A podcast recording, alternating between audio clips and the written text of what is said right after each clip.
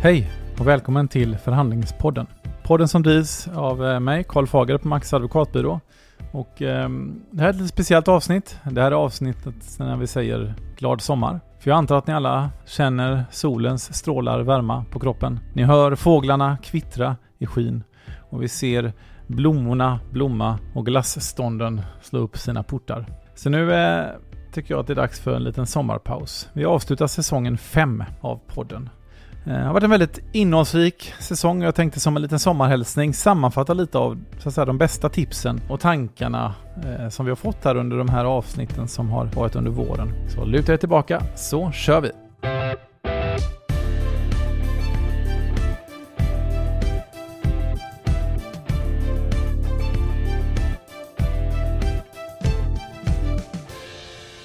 Vi började ju med Kristina Linde, Lexingtons VD, där vi ett mycket intressant samtal pratade om den digitala omställningen i detaljhandeln. Eh, vi pratade om vad det innebär att, så att säga, gå från fysisk handel till digital handel, multikanalstrategi och eh, detta sammanföll ju, som ni kanske minns lite med när det skrevs som mest om H&M och deras kris. Så att på något sätt Lexington där, de frågorna var väldigt aktuella. Jag tar särskilt med mig Kristinas beskrivning av de så att säga, gamla företagen, de som är uppväxta och skapade under den analoga eran, som nu sliter med den digitala omställningen eh, och jobbar med det på olika framgångsrikt sätt. Samtidigt som det finns de digitala företagen som är helt bekväma, snabbfotade i detta, men å andra sidan sliter med andra utmaningar, eh, nämligen kanske tillväxtproblematik, eh, växtverk på olika sätt och att hantera kulturella förändringar i tider av stark tillväxt. Idag så söker kunden den personliga upplevelsen. Det blir liksom en liten paradox att man upplever den personliga bemötandet större online för att det finns en algoritm som säger Hej, hur mår du mm. idag? Och grattis på födelsedagen och allt det där som är en omöjlighet när du kommer in i en i en, en vanlig butik, för hur ska de veta vad de heter? Du heter de vet definitivt inte när du fyller år, när ja, du kliver in i en... Så då måste du liksom möta det på ett annat sätt. Men jag tror att kunderna kommer att vilja ha bägge delarna och då mm. blir de fysiska butikerna väldigt viktiga i det. Efter Kristina så träffade jag Ann-Marie Skarp, VD på Piratförlaget, som startades i slutet på 90-talet för att utmana förlagsbranschen med en ny affärsmodell. Eh, och, och Ann-Marie beskrev också där en förändrad situation. Vi vet alla vad som hänt med bokbranschen där vi idag kanske mer lyssnar på ljudböcker än går in i bokhandeln och köper en bok. Och det här är såklart för förlagsbranschen är och har varit en stor utmaning. Någon klok person har sagt att se till om du har en bokhandel att använda det du kan göra som inte en eh, nätbokhandel kan göra. Se till att det luktar doftar härligt kaffe när man kommer in där. Mm. Se till att det finns en lekhörna för barnen. Se till att det finns en sitthörna där man kan sitta och bläddra i boken. Det kan ju aldrig nätbokhandeln konkurrera med. Gör en grej av att du har en fysisk bokhandel till ditt förfogande.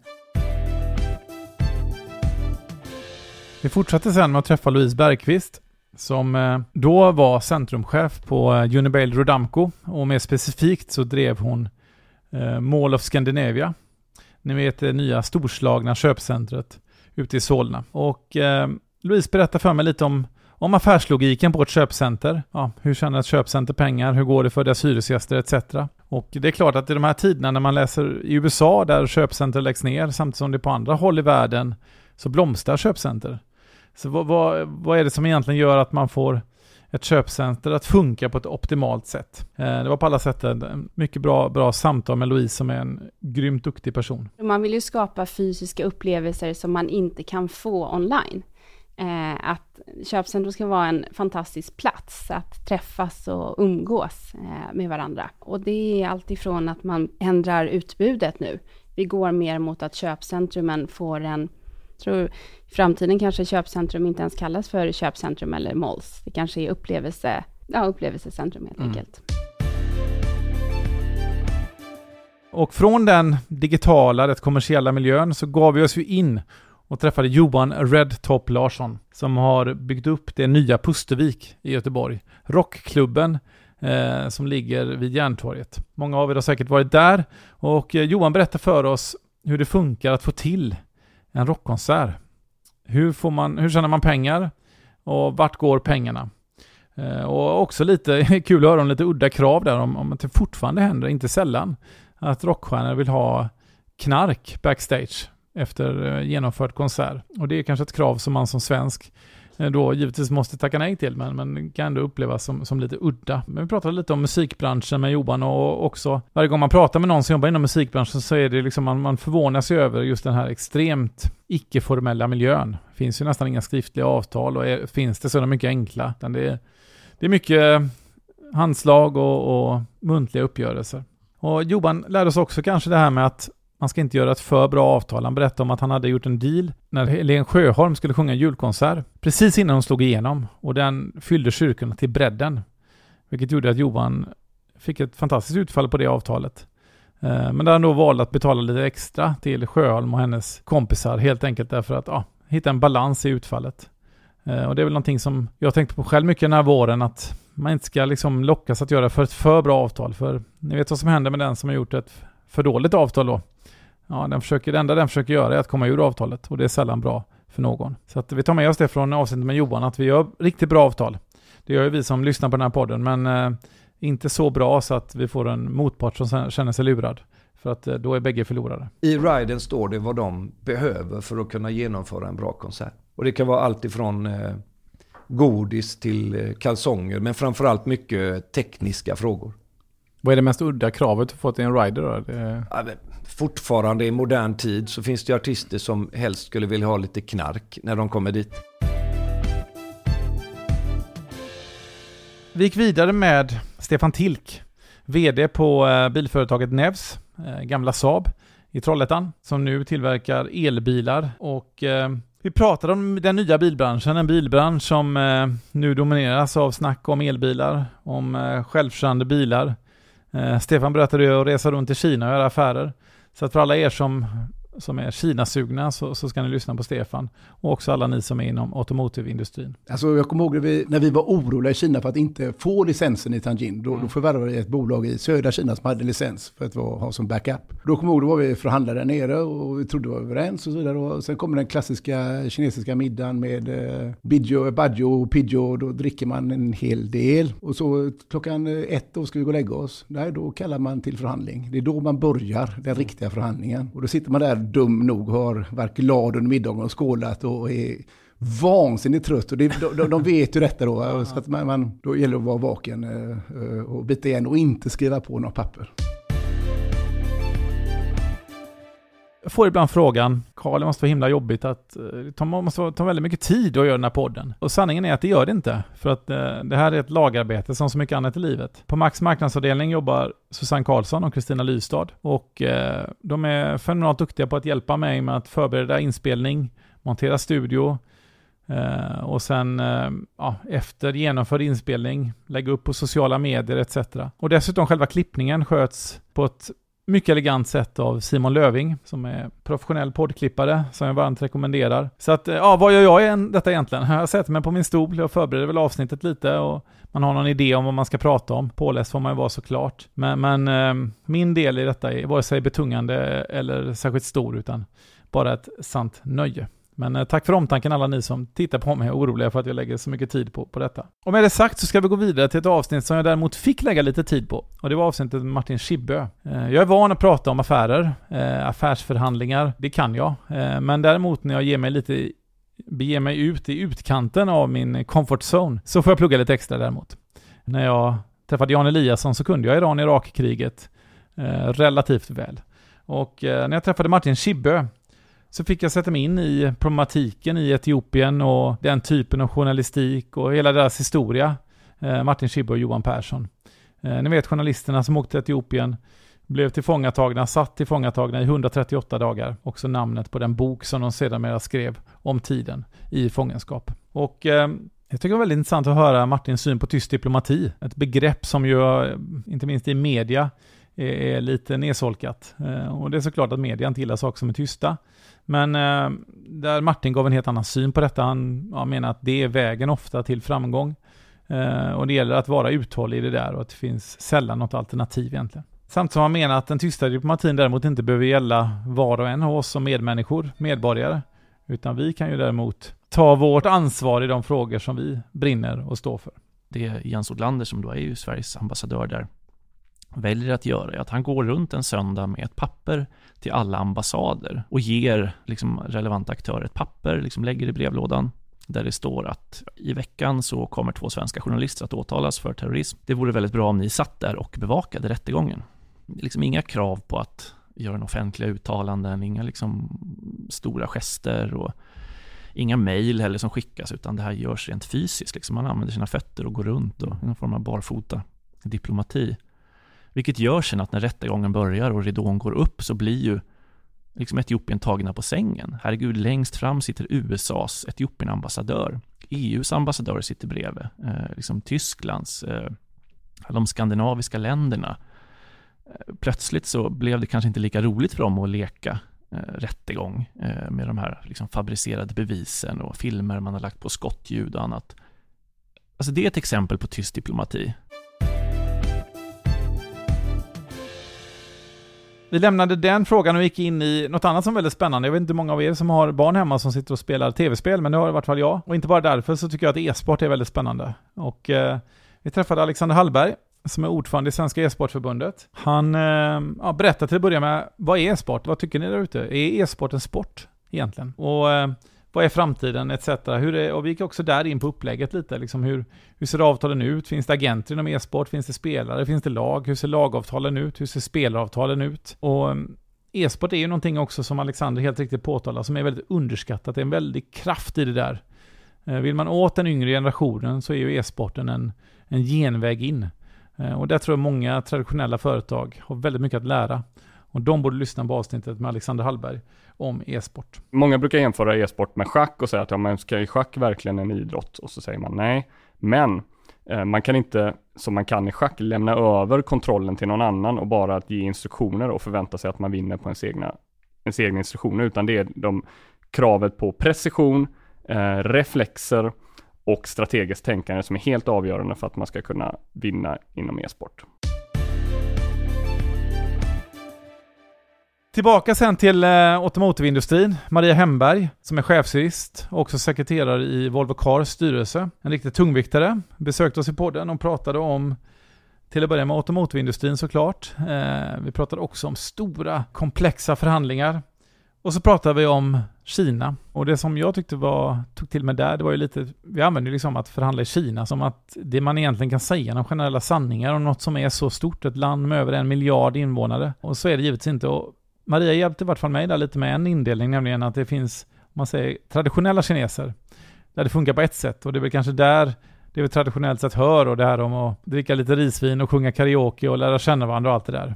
Medan det också finns så att säga, moderna kineser som kanske till och med är upplärda på engelska, amerikanska universitet, eh, levt väldigt internationellt och som mer liknar vad vi kanske traditionellt sett är vana vid. Så det är väl någonting att ta med sig såklart, att vi inte ska bli för generella eller för generalisera i allt för hög utsträckning. Det finns en gammal och en ny skola eh, i Kina. För här stöter man på och ska förhandla med människor som är 40 plus eller 45 plus eh, och som inte har jobbat eh, utomlands och fått den erfarenheten med sig. Då finns det ju fortfarande det här lite gamla att man måste bonda, det måste vara mycket middagar med, med dryckeskultur och mm. hela den biten. Men, men har man med internationella kineser att göra eller kineser som är lite yngre, då skulle jag vilja säga att då, då börjar de bli ganska lika oss själva. Efter Kina så gav vi oss upp i luften med Charlotte Ljunggren som är chef på eh, Landvetter flygplats. Och eh, jag reser mycket, tycker det är väldigt kul att resa. Eh, om ni tänker ibland, man går till en gate och ibland får man åka med buss ut i en bussgate. Och ibland är det bara att klämpa på. Och varför får vissa flygbolag bättre platser och, och andra? Och jag sa ju Charlotte att trodde man kanske lite att ja, de betalar lite mer, men Charlotte berättade att alla flygbolag betalar exakt lika mycket. Det handlar mer om vilken flygplanstyp etc. som avgör eh, vilken placering man får och det är på det sättet inte finns någon, någon VIP-fil, i vart fall inte på Landvetter. Kanske kan vara annorlunda på andra flygplatser. Också intressant att veta vad är det som krävs för att starta en flyglinje. Om det ska startas ett direktflight från Stockholm till en viss annan destination vad, vilka överväganden görs om man ska starta den flyglinjen? Och Charlotte ganska precis går in på exakt hur mycket pengar och resenärer som krävs för att ta ett sådant beslut. Om man tar ett exempel som att vi skulle flyga till eh, något ställe i Nordamerika Då eh, kostar det runt eh, 350 till 400 miljoner kronor per år för flygbolaget att sätta upp en sådan linje. Du behöver eh, flygplan, du behöver besättning, du behöver licenser och så vidare. Om du ska få en lönsamhet i den flyglinjen så behöver du 50 000 eh, västsvenskar som åker till Nordamerika och du behöver lika många nordamerikaner som kommer till oss för att du ska få bärighet i den linjen. Och när vi ändå är i, i Stockholm så satte vi oss på färjan och åkte över till Helsingfors, nämligen med Silja Lines VD Marcus Risberg. Och vi pratar dels om eh, rederinäringen och den här typen av business som, som de bedriver. Väldigt personalintensiv verksamhet där man jobbar att få en beläggning över hela året. Och kanske också modernisera bilden lite av vad det innebär att åka Finlandsbåt. Kanske inte klingar liksom tipptopp i alla öron, men, men det är någonting som man jobbar med såklart. Och vi pratar också om det här med svenskar och finnar. Det, det är intressant. Vi tror att vi behöver åka till Kina för att upptäcka att vi är olika, men även svenskar och finnar Även om vi liknar varandra mycket, vi är också olika. Och eh, Marcus lärde oss att med en finne ska man vara väldigt rak. Och eh, de är heller inte så mycket för snicksnack, utan och då ska man inte bli nervös, stressad och börja blabbla på bara för att någon ska fylla eh, rummet med luft, utan eh, luta tillbaka och eh, låt istället er finska motpart också känna sig lite bekväm att ah, men det behöver inte alltid vara massa ord och högt tempo, utan lågmält, rakt på sak och resultatorienterat se till att ni gör affärer i Finland också. I Finland så är man eventuellt lite mer återhållsam eh, med ord eh, och diskussion. Kanske lite mer straight to the point. Att det, det blir mer en korthuggen diskussion och man kommer snabbare till pudelns kärna ja. än vad man kanske gör i Sverige. Vill du köpa eller inte? Jo. Ja. ja. men det, det, det, en, det, blir lite liksom, lite mera direkt till poängen helt enkelt. Efter det så gav vi oss ut i fotbollsvärlden. Fotbollsagenten Patrik Mörk, som jag känner mycket väl, jobbat mycket med, kom till oss och jag och Patrik eh, gick igenom en fotbollsövergång från A till Ö egentligen. Vad är det som gör att, varför blir en klubb intresserad av en fotbollsspelare? Varför vill man köpa en fotbollsspelare? Hur själva budförfarandet går till? Vi konstaterar att det är ganska, också samma som i musikindustrin, en ganska informell miljö inom fotbollen. Och eh, Patrik eh, avrundade med en skön anekdot när han drack Bordeauxvin på ett slott i England med Arsène Wenger. Eh, den typen av anekdoter när gästerna bjuder på det där, det, det, det tycker jag är, liksom, det är trevligt och det, det gör de ofta eh, och det tycker jag sätter lite spets på poddarna. Så vi hamnar långt ut på vischan, en fantastiskt eh, fint slott och som var någon slags ja, överklass, engelsk överklass restaurang fanns det i det här slottet. Och leds in där i, i, och det är mörkt och fullt med tända ljus och så i ett rum längst inne sitter Arsen med ett glas rött vin och, eh, och frågar om, eh, om jag också vill ha ett glas. Jag är väldigt fascinerad av saker som man lägger väldigt mycket tid på, men som man tänker på ganska lite. Det, där känns liksom att oh, här, här, har man mer att ge, här kan man få bra utväxling för att bara jobba med sig själv. Och något sånt är ju våran röst. Därför bjöd jag in Marcus Schwartz som är en operastjärna. Just nu sjunger han i Barberaren i Sevilla på Göteborgsoperan. Och pratade om hur man jobbar med sin röst. Eh, ni har fått stå ut med min röst här nu i ett antal minuter bara i det här poddavsnittet och eftersom ni är trogna poddlyssnare så, så får ni, ja, just min röst drabbas ni av. Och ni har också en egen röst som ni använder som människor lyssnar till dagen ända. Och tänk att lägga några sekunder, kanske en halv minut, en minut varje dag på att jobba med att få ett bättre flöde i sin andning, att jobba med att komma väl förberedd till om man ska spela in poddar, föreläsa eller kanske bara ha ett utvecklingssamtal med en medarbetare. Så att jag råder alla att lyssna på avsnittet Marcus Schwarz där ni får extremt konkreta, enkla övningar på hur ni kan bara sitta, kanske innan ni somnar och säga och med några enkla grepp så kommer ni märka, jag själv att jobba med detta och märker faktiskt en, en påtaglig förändring. Att ni får ett, en bättre rymd tycker jag i sin röst och man känns också mer avslappnande bara att prata mycket. Ibland, speciellt på morgonen, så kan man känna som att man inte kommit igång och luften har inte kommit igång. Då skulle jag till exempel, vilket jag kommer göra idag när jag ska ha föreställning, liksom andas in långsamt genom näsan och sen låta som en båtmotor mm. med hjälp av läpparna. Poddens sista normala avsnitt så träffade vi sen Mattias Göransson. grundaren av både Offside och Filter, som berättade för oss om hur bygger man en framgångs, ett framgångsrikt magasin? Eh, hur får man det att funka? Hur får man det att lyfta? Vad är framgångsfaktorerna? Och eh, också intressant att höra förhandlingen med enskilda gäster, eller intervjuoffer om vi kallar det så. Eh, och Mattias, eh, apropå anekdoter, dök in i historien om Carola Häggkvist där som ju var med i Filter i ett uppmärksammat reportage och hur Carola bara vrålade när hon fick se texten innan publicering och ville stoppa det där. Men Mattias lyckades förhandla på något sätt så att uh, det gick igenom. Så att ja, är ni intresserade av Carolas raseri så uppmanar jag er att lyssna på Mattias Göransson. Och då tyckte vi, ja men nu är det kul att skriva om Carola och eh, Erik lyckades få till och få hänga med henne och det är mm. första gången någon journalist hade fått göra det. Flera veckor var med på allt ifrån glöggpartyn till repetitioner till besök på nagelsalong mm. eller vad det nu är sådär. Och så skrev han sin text och eh, den var färdig eh, i december och så gick den iväg till henne och så ringer någon dag före julafton Carola Häggkvist hem till mig och eh, helt vansinnig. Då är hon på semester i Sydafrika med Amadeus och är helt vansinnig. Där får ni inte trycka. Och med det sagt, nu eh, beger vi oss ut i eh, sommarljuset. Och eh, glöm nu inte att förhandla. Sommaren är ett utmärkt tillfälle att förhandla. När ni köper er en glass, varför inte se till att eh, fråga om de kan bjuda på lite strössel. Och när ni checkar in på hotellet så tycker jag absolut ni ska försöka snacka till er en schysst uppgradering. Så att mina vänner, mycket förhandling i sommar önskar jag er. Och eh, såklart, inte minst, en härlig varm sommar med mycket värme, kärlek och gemenskap. Sköt om er där ute. Ha det fint.